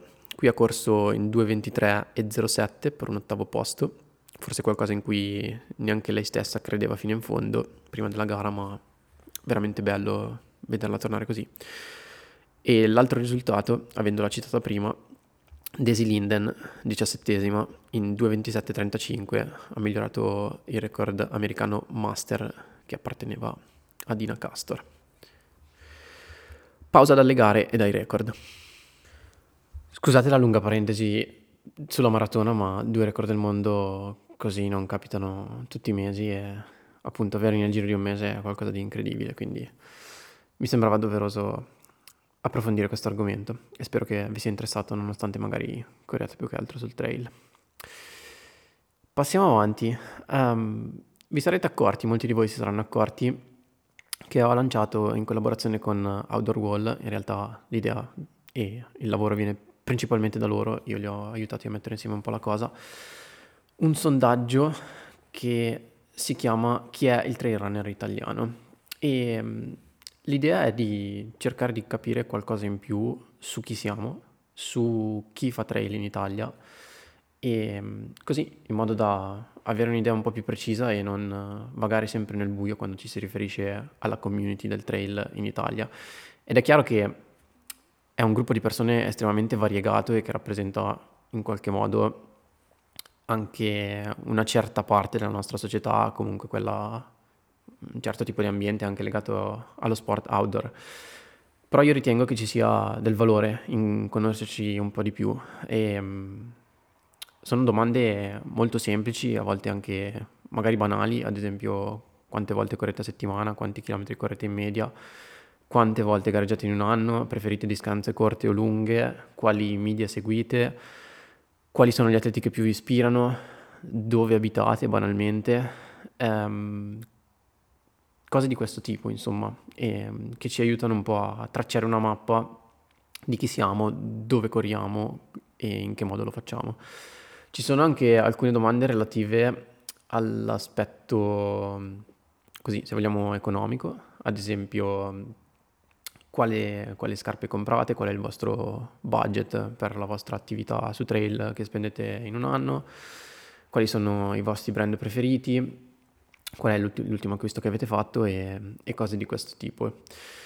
E, um, l'idea, dicevo, nasce da um, Outdoor Wall, che mi ha contattato in seguito a quella ricerca che avevo presentato in un podcast, in uno degli episodi di Any Surface Available, credo durante la primavera, che riportava una ricerca dell'Università di Lancashire su un sondaggio molto simile fatto in Nord America e in Inghilterra, ehm, di cui aveva appunto analizzato i dati e aveva cercato di tracciare un profilo del trail runner medio americano o inglese, e i risultati erano stati così abbastanza interessanti. Poi tanto dell'interesse viene, io credo, anche dall'analisi dei dati, ehm, ad esempio andare a vedere, che ne so, la gente che abita in Veneto quali gare preferisce rispetto alla gente che abita in Val d'Aosta, oppure le ragazze quali tipi di media preferiscono rispetto ai ragazzi, cose di questo tipo. E um, le risposte ovviamente verranno trattate in maniera um, anonima e il sondaggio è totalmente senza scopo di lucro, non verrà venduto a nessuno e tantomeno a nessun brand. Ha una durata di meno di dieci minuti, quindi se avete voglia di compilarlo trovate il link nelle show notes e vabbè, è già stato ampiamente condiviso su Instagram, ovviamente su questi canali, e poi credo anche su Outdoor Wall vi faremo conoscere i risultati e che cosa, le cose interessanti che avremo capito. Altro argomento che potrebbe interessare più che altro gli elite è una cosa alla quale abbiamo ampiamente lavorato come Pro Trail Runners Association. Abbiamo organizzato una call con U T M B durante il mese di ottobre per quanto riguarda il qualification system per gli elite runners, eh, in quanto c'era un malcontento abbastanza diffuso perché tanti si sono resi conto di non essere qualificati per U T M B duemilaventiquattro, in quanto le nuove regole sanciscono che bisogna qualificarsi correndo una gara by U T M B nel duemilaventitré, ovvero le gare dell'anno in corso valgono per le finals dell'anno successivo. In realtà apparentemente sarà possibile qualificarsi anche nel primo semestre del duemilaventiquattro, appunto per le finali del duemilaventiquattro, sia per gli injured athletes, gli atleti infortunati, ma anche, e questa è la cosa un po' nuova, chi per motivi di calendario o di altri impegni agonistici o anche, o anche per dire motivi logistici, cioè impossibilità a viaggiare o a muoversi, non sia riuscito a qualificarsi a U T M B entro il duemilaventitré. Questa qua in realtà è un'affermazione che lascia aperte diverse interpretazioni e non è una vera e propria regola. Il fatto, la cosa che abbiamo capito è che U T M B vuole occuparsi di ogni situazione, di ogni atleta individu- individualmente, cioè senza stabilire una regola generale che valga per tutti. E questa cosa delle eccezioni, cioè della possibilità di appellarsi, ma del non fare una regola e anche del non essere mai del tutto sicuri che questa eccezione venga fatta per alcuni atleti, invece per altri sia negata, secondo me è un po' tipica del modo di agire di U T M B e onestamente non riesco bene a capire per quale motivo. Ragionando un po' in generale sul sistema di qualificazione, è totalmente nel loro interesse avere al via il maggior numero di atleti elite possibile e avere la gara di più alto livello possibile e conoscere con anticipo la start list delle, delle sue finals. Quindi se da un lato giustamente vogliono conoscere la start list a gennaio, dall'altro vogliono anche cercare di avere la gara più competitiva possibile e cercare di eh, permettere l'accesso al maggior numero di elite non va che a loro favore, oltre che ovviamente a favore degli atleti. Quindi capisco la necessità di U T M B di valorizzare la sua serie e di avere atleti elite nelle gare by U T M B almeno due volte l'anno, cioè in una eh, gara qualificante e poi alle finals. Però in un certo senso questo va contro la loro politica di espansione, anche di continua acquisizione di nuove gare, che sì, rendono la serie più globale, però soprattutto hanno la conseguenza di diluire molto il livello. Rimanendo su U T M B, volevo anche riportare alcune così hot takes, come le, le definirebbe Megan Roche, eh, considerazioni sulla... sulle finals di Chamonix duemilaventitré, che sono state pubblicate sul numero di The Pill di settembre. L'articolo si chiama dieci cose che forse non sai dell'U T M B, scritto da Filippo Cavan, e io ve ne propongo qui tre che mi, pa- che mi paiono interessanti e tracciano un po' un profilo di che cosa è diventato U T M B ad oggi. Il primo riguarda Dacia. Dopo anni di North Face, Columbia e un solo anno di Hoka, per la prima volta nella storia di U T M B lo sponsor principale dell'evento è un brand che non ha nulla a che fare col mondo della corsa. L'annuncio della partnership con Dacia ha mosso un importante dibattito nelle settimane precedenti la gara, il cui argomento principale era il contrasto tra la presunta ispirazione ambientalista del trail e Dacia. Per quanto riguarda i fattori positivi di questa partnership, ci sono l'assenza di conflitto di interesse tra Dacia e i brand di settore, che prima venivano oscurati da una totalizzante presenza di Hoka, e l'introduzione di sponsor non di settore nel trail running, che senza dubbio porterà nel bene o nel male ad una crescita di questo sport nei prossimi anni e di cui U T M B è uno dei promotori principali.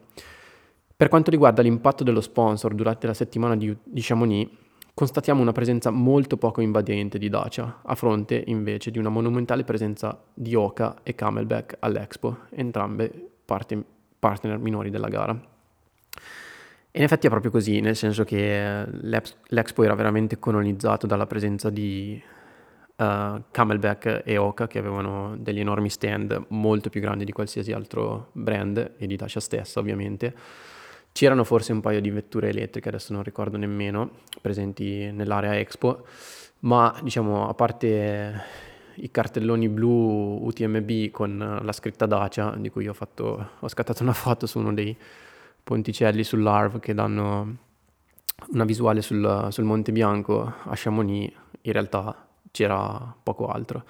L'altra cosa che si notava f- tanto forse erano gli autobus che giravano per Chamonix con, per la maggior parte con delle enormi pubblicità New Balance, che a quanto pare ha investito molto in pubblicità a Chamonix durante quella settimana. Numero due, il caffè della sala stampa.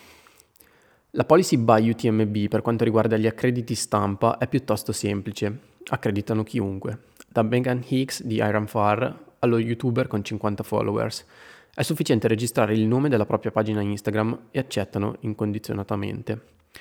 Anche la ragione è piuttosto semplice, avere tanti giornalisti e tanti media, indipendentemente dalla loro importanza, corrisponde a un grande interesse per l'evento e questi numeri diventano molto attraenti quando si tratta di chiedere soldi agli sponsor l'anno successivo. Ci sono diversi livelli di accredito che danno, ser- che danno accesso a servizi diversi. Ciononostante, rispetto a qualche anno fa, questi servizi sembrano essersi ridotti sempre di più. Il tavolo colazione della sala stampa è sempre più vuoto, la mensa è scomparsa. Al suo posto a Chamonix c'è un, c'è un gigantesco cratere con una gru dentro. Non ci sono più i gadget inutili per i giornalisti. Sono scomparsi gli zainetti di plastica pieni di flyer e di brochure di carta che finivano regolarmente nel cestino, appena fuori dal centro congressi Majestic, tre minuti dopo averli ritirati. Il pass stampa permette ancora di entrare nelle aid station, di girare gratuitamente coi bus dell'organizzazione e inoltre da quest'anno permette di avere uno spazio riservato sulla linea d'arrivo.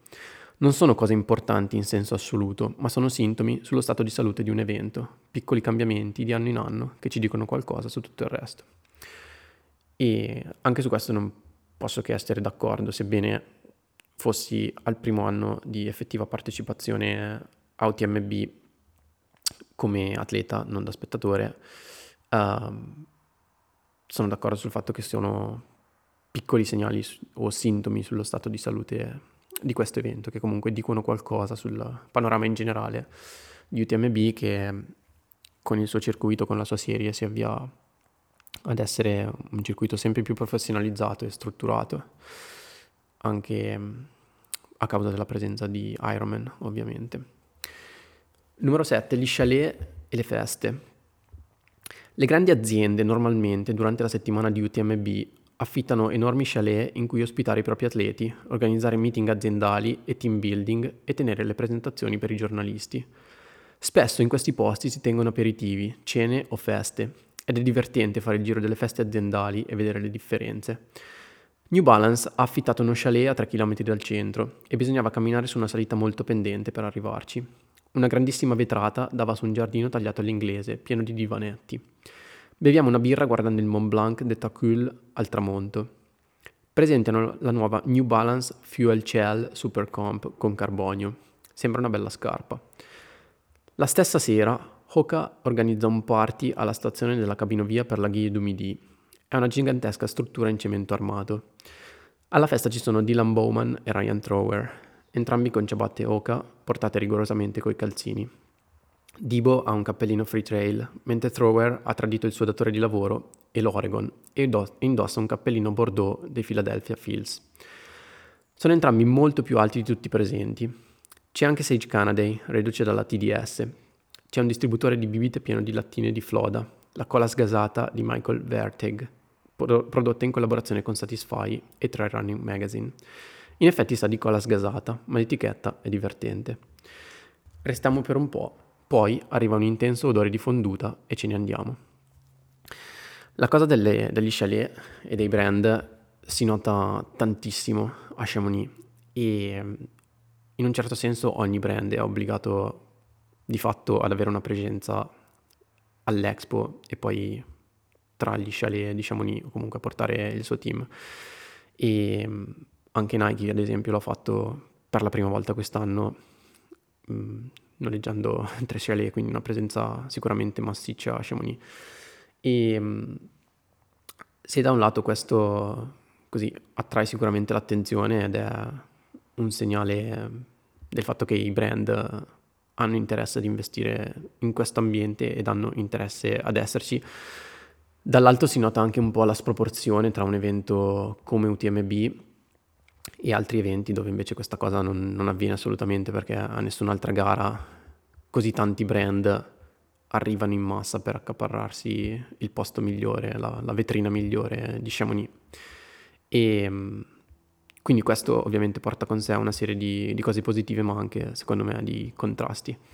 In ogni caso è effettivamente divertente girare tra il centro e la periferia di Chamonix e vedere questi chalet con le bandiere e i loghi dei vari sponsor e i vari team che organizzano un sacco di eventi per i giornalisti, per così i, gli atleti ovviamente, ma anche la gente che semplicemente passa e può fermarsi a bere qualcosa, a provare una scarpa, a fare due foto, a postare un selfie su Instagram.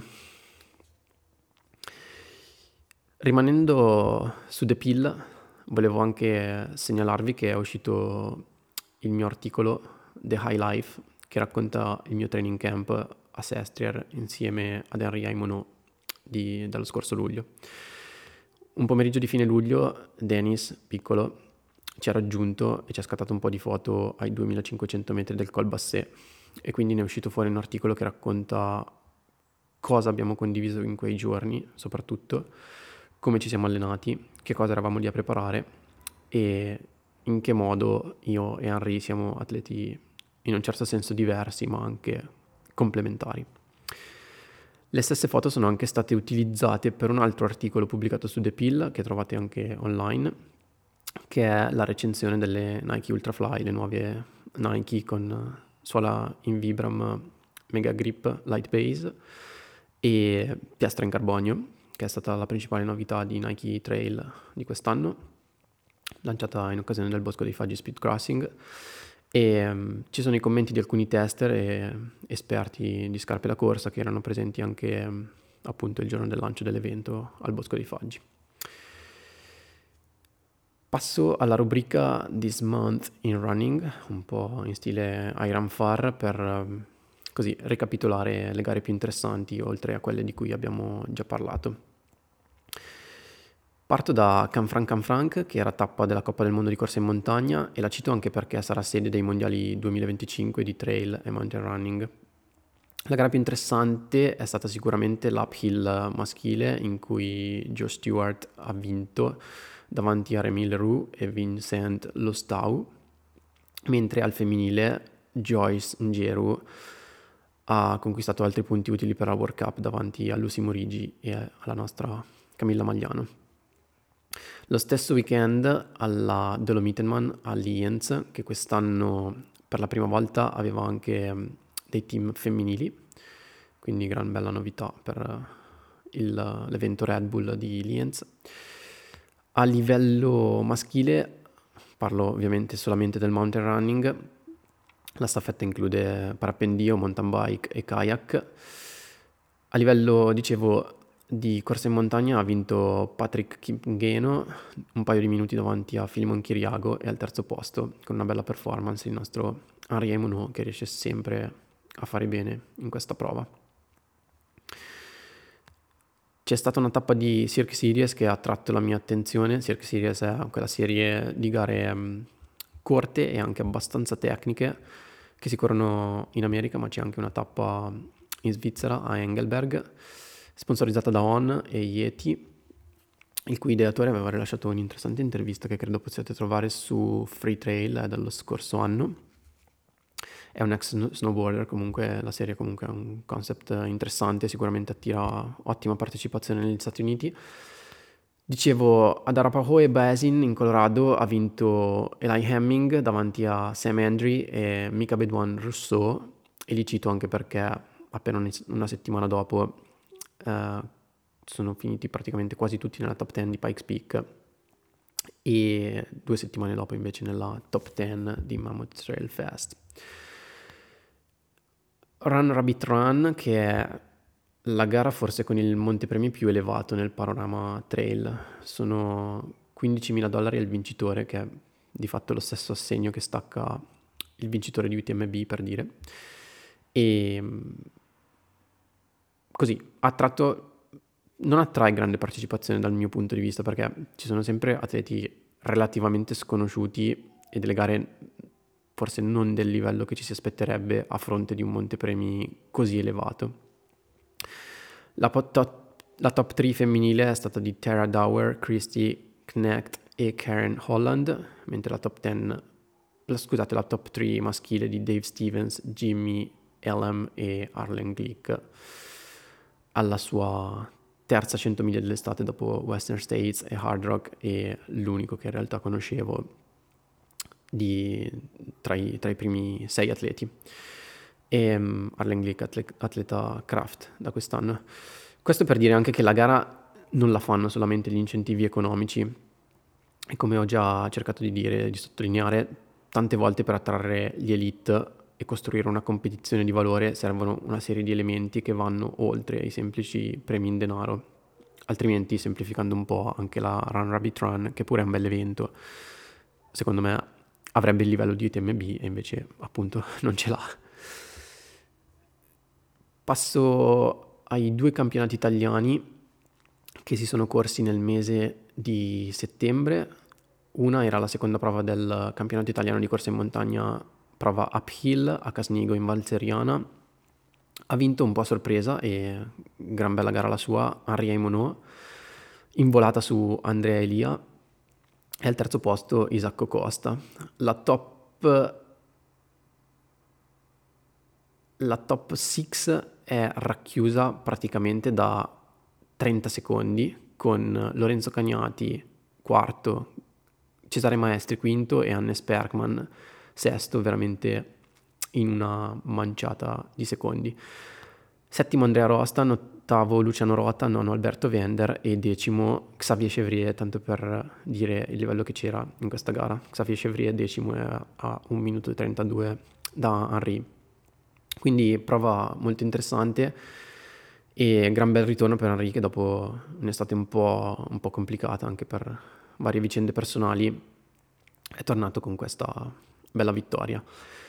A livello femminile ovviamente era anche gara open, quindi ha vinto Joyce Ngeru, Atletica Saluzzo On, un'ora due e ventotto, staccando di poco più di due minuti Sara Bottarelli, davanti ad Alice Gaggi, Vivian Bonzi, Martina Falchetti, Jessica Peracchia e Alessia Scaini.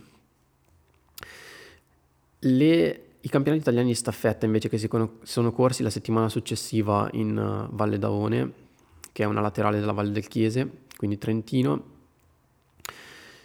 sono stati vinti da Atletica Valli Bergamasche davanti a Re Castello Regiti Group al maschile e da Re Castello davanti Atletica Saluzzo al femminile. È interessante andare a vedere le migliori performance individuali su un percorso che ovviamente era da ripetere. Staffetta a due elementi per le ragazze e a tre elementi per i ragazzi, ma tutti quanti facevano lo stesso percorso. La migliore a livello femminile è stata Vivian Bonzi davanti a Beatrice Bianchi e al bronzo mondiale junior di corsa in montagna ad Innsbruck Lucia Arnoldo davanti ad Alice Gaggi, mentre al maschile ha corso forte Cesare Maestri davanti a Xavier Chevrier, terzo Isacco Costa e il duo della Re Castello al quarto e quinto posto Luca Magri e Luciano Rota. Non lontano da qui dove siedo si è tenuta la Grigne Sky Marathon a Pasturo in provincia di Lecco, appena sopra Lecco, appunto sulle, sulle Grigne, che sono montagne un po' particolari perché per essere delle prealpi sono veramente rocciose e veramente tecniche. È una vera gara di skyrunning, credo anche forse anche più tecnica del Kima, nel senso che ha dei passaggi che sono delle vie ferrate veramente difficili. Ecco, forse il Kima si corre per più tempo in quota e ha uno sviluppo maggiore di terreno tecnico rispetto alle Grigne, però forse alcuni passaggi delle Grigne sono addirittura più tecnici di quello che io conosco del Kima. Anyway, la gara a livello femminile era tappa di... Scusate, la gara in generale era tappa di Skyrunning World Series. A livello femminile è stata vinta da Ilari Gherardi in sei ore e dodici per quarantadue chilometri, quindi anche qui valutate voi quanto è tecnica la gara per, una, per un finish time così relativamente lento, davanti a Ainara Urrutia, Spagna, e Kelly McChrystal, Canada, sei e dodici, sei e trentasei, sei e trentasette rispettivamente. Mentre la gara maschile è stata vinta, penso abbastanza a sorpresa, dal francese Louison Coiffé davanti a Manuel Merillas e Christian Minoggio. Completano la top otto quarto Finlay Wild dalla Scozia, lui che l'anno scorso ha vinto il Kima, quinto Zaid Ait Malek, sesto William Boffelli, settimo Daniele Antonioli e ottavo Luca Del Pero. Passiamo ai World Road Running Championship, che forse sono passati un po' sottotono rispetto a tante altre gare. Volevo citarli semplicemente perché mi ha fatto molto piacere vedere il quinto posto di Nadia Battocletti, che sarà molto di rivincita dopo la sua gara ai mondiali di Budapest, dove aveva finito ultima nei cinquemila metri, molto delusa, una giornata decisamente no, e mi era dispiaciuto vederla così piangendo all'intervista alle tv. Qui invece si è molto ben comportata perché ha chiuso mi sembra, in, se non ricordo male, in quattordici quarantacinque al quinto posto, quindi grandissima gara la sua, che è stata veramente protagonista insieme alle africane, che poi hanno vinto la gara in volata. E bel format anche quello dei cinque chilometri su strada, insieme alla classica mezza maratona su strada e al miglio su strada, vinto a livello maschile da, dall'americano Hobbs Kessler, Adidas, Very Nice Track Club, atleta che ho sempre seguito da quando, vabbè, è ancora molto giovane, ma insomma da quando è uscito dal college. Lui si allena con Nick Willis e insomma è stato bello vederlo tornare anche dopo un periodo abbastanza difficile, vincere questo titolo in tre cinquantasei, che di fatto è anche, credo, una best performance o record del mondo nel miglio su strada. Torno sul trail a Nizza by U T M B, che era una golden ticket race, quindi qualificante per Western States per i primi due posti. Jim Walmsley e Simon Goslan hanno conquistato i golden ticket, i due che sono anche training partner, eh, in quanto Jim Walmsley, da quando si è trasferito a Beaufort, si è allenato molto spesso con Simon Goslan, che è atleta del team Sidas Matrix e anche allenatore della squadra, e anche allenatore di Rémi Bonnet, tanto per citare un atleta importante che, che allena. È appunto finito secondo a venticinque minuti da Jim Walmsley sulla gara da centoquindici chilometri. Per pochissimo ha mancato un golden ticket il nostro Philipp Hauserhofer, che però si è qualificato per U T M B e quindi è già a posto per l'anno prossimo. Quarto Thibaut Baronien e quinto Sylvain Camus, Francia, quindi gara comunque di, di buon livello. A livello femminile, Eleanor Davis, team North Face U K, ha vinto in tredici quarantanove davanti a Mario Liikanen, Finlandia, e a Giulia Vinco, Italia, che quindi sono le prime due qualificate per Western States e U T M B, e Giulia Vinco solamente per U T M B. Nella quarantadue chilometri di Ultra Pireneo, credo la gara più interessante di quel festival, a livello femminile Julia Font si è presa una rivincita dalla gara che non l'aveva completamente soddisfatta a Mammoth Lakes, Mammoth Trail Fest. Era finita fuori dalla top dieci, lei che sta seguendo principalmente il circuito Golden Trail Series quest'anno. Ha vinto in quattro diciassette davanti a Ines Moreno con quattro ventiquattro e Ruth Croft, che era al ritorno alle gare dopo essere stata costretta a saltare U T M B per problemi di salute, quindi bella vittoria la sua, eh, e anche per il team Brooks. Per i ragazzi invece ha vinto Robert Kemboy, che bissa il successo dell'edizione duemilaventidue. La quarantadue chilometri di Ultra Pireneo è una gara molto veloce. Robert ha finito in tre ventotto, circa nove minuti meglio rispetto a un anno fa, davanti a Roberto De Lorenzi, che era praticamente alla terza gara in tre weekend e con un viaggio intercontinentale in mezzo, quindi non so come abbia fatto a recuperare. Comunque secondo in tre trentadue e terzo Victor Pellissier, eh, Spagna, a una decina di minuti. Finisce qui il mio World Tour per adesso, e poi vabbè, vi parlerò dei risultati invece di ottobre nel prossimo episodio, che sarà dall'off season, quindi avrò molto più tempo per approfondire e parlare di quanto è successo in questo mese, mentre adesso tra una cosa e l'altra sono anche un po' tirato. Passo ai podcast.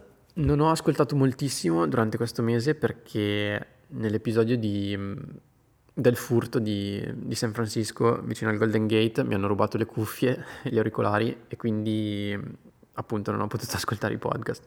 Non ho ancora rimediato un paio di, di buoni auricolari, quindi vabbè, dovrò comprarmeli. Per adesso sto usando un paio un po' di fortuna, che non sono il top, diciamo, per, per andare a correre o comunque per, per stare in palestra, e l'audio non è il massimo, però vanno abbastanza bene. In ogni caso, ho ascoltato due interviste a Jim Walmsley, come era prevedibile, richiestissimo in tanti podcast post vittoria e record a U T M B. Una con uh, Swap, quindi Megan e David Roche, sicuramente interessante, loro due un po' intimiditi dal, dal fatto di avere Jim Walmsley come ospite, e una su Single Track, che secondo me vale veramente la pena. si parla di tantissime cose, ovviamente della gara di U T M B, ma anche di longevità sportiva, quindi come Jim è riuscito di fatto a costruire una carriera così solida e così longeva, perché ormai lo abbiamo in questo sport da, da molti anni ed è uno, si può dire, dei veterani. Um, io penso che le domande di Finn Melanson siano sempre le, le più interessanti tra i tanti podcast di interviste che, che ascolto. È, ha veramente una capacità di, di scavare in profondità, di così tirar fuori informazioni interessanti dai, dai suoi ospiti, che, che non è comune, al di là poi da, dei, dei contenuti o comunque delle, delle scelte a livello editoriale. E um, un'altra domanda, ad esempio, che gli fa è, riguarda il rapporto con François Daen e Simon Gosselin, con cui si è allenato moltissimo durante il suo periodo in Francia. Adesso Jim è tornato a Flagstaff, dove credo abbia in previsione di stare per la maggior parte dell'inverno. Ha detto che ha interesse comunque a tornare in Europa, ad allenarsi in Europa. Ci sono altre domande, ad esempio, su, non so, atleti da cui impara, o comunque in cosa si sente ancora in grado di migliorare, di costruire um, nuove skills, quali sono i suoi margini. E lui in realtà aggira un po' la domanda dicendo per chi e per che cosa, nel senso che fa un, un'osservazione che, sono, che secondo me è molto rilevante, nel senso che l'allenamento alla fine è sempre specifico, quindi parlare di miglioramento in generale è difficile.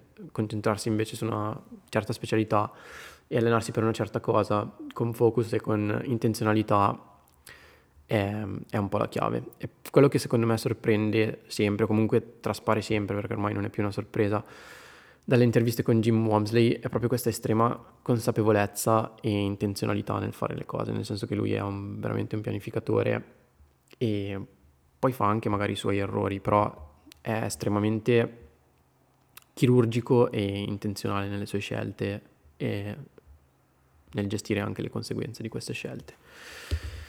E, um, si parla anche, ad esempio, di gear management per U T M B, quindi di cosa si è portato dietro durante la gara e di come l'ha gestita. Si parla di strength training e di hiking. Si parla, si parla anche del mental shift che è stato necessario un po' per affrontare questo stile di allenamento diverso rispetto a quello che era abituato a fare a Flagstaff.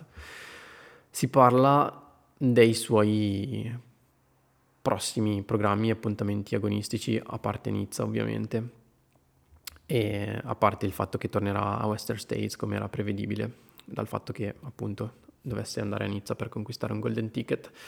E um, dice una cosa interessante secondo me, cioè la cosa che più lo attrae è la competizione. Mi piace gareggiare e confrontarmi con altri atleti forti da cui posso imparare e a cui posso offrire la migliore versione di me stesso.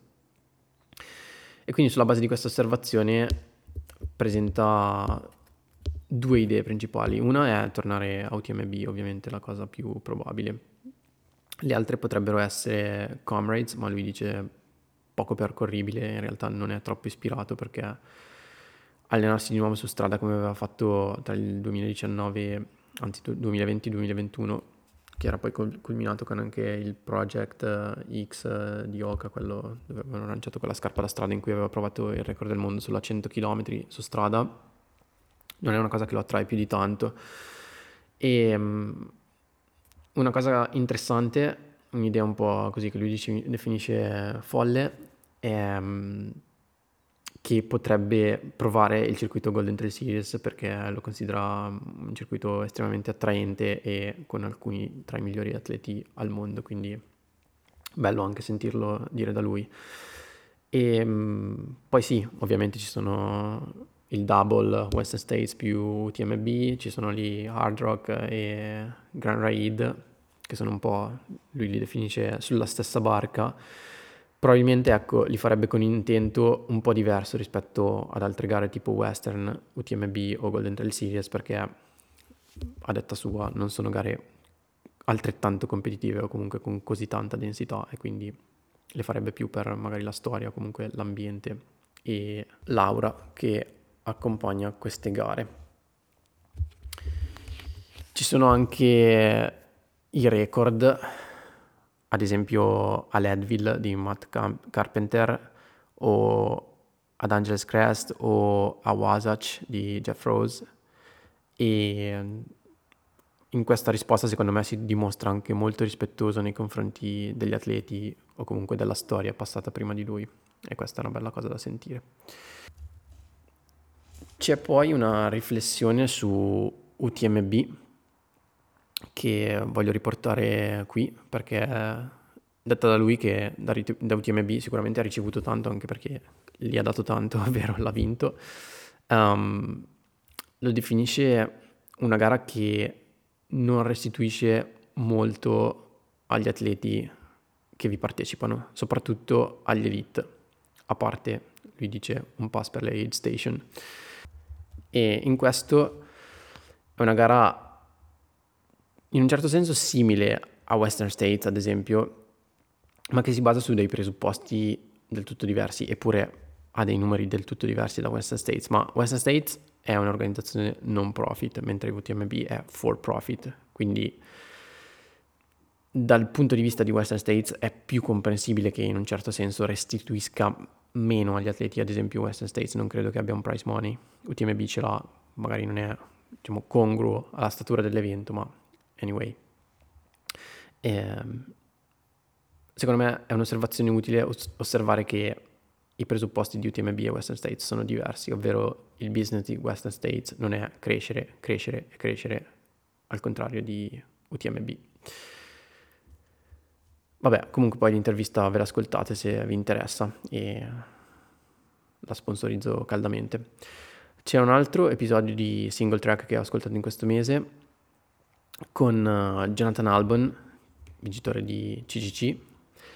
Ed è un episodio un po' per così dei training nerds, dei nerd dell'allenamento, e, perché si parla tanto di allenamento, si parla tanto di aspetti tecnici. E, Albon sicuramente è una persona con cui è molto interessante discutere di queste cose, perché ha una cultura vastissima.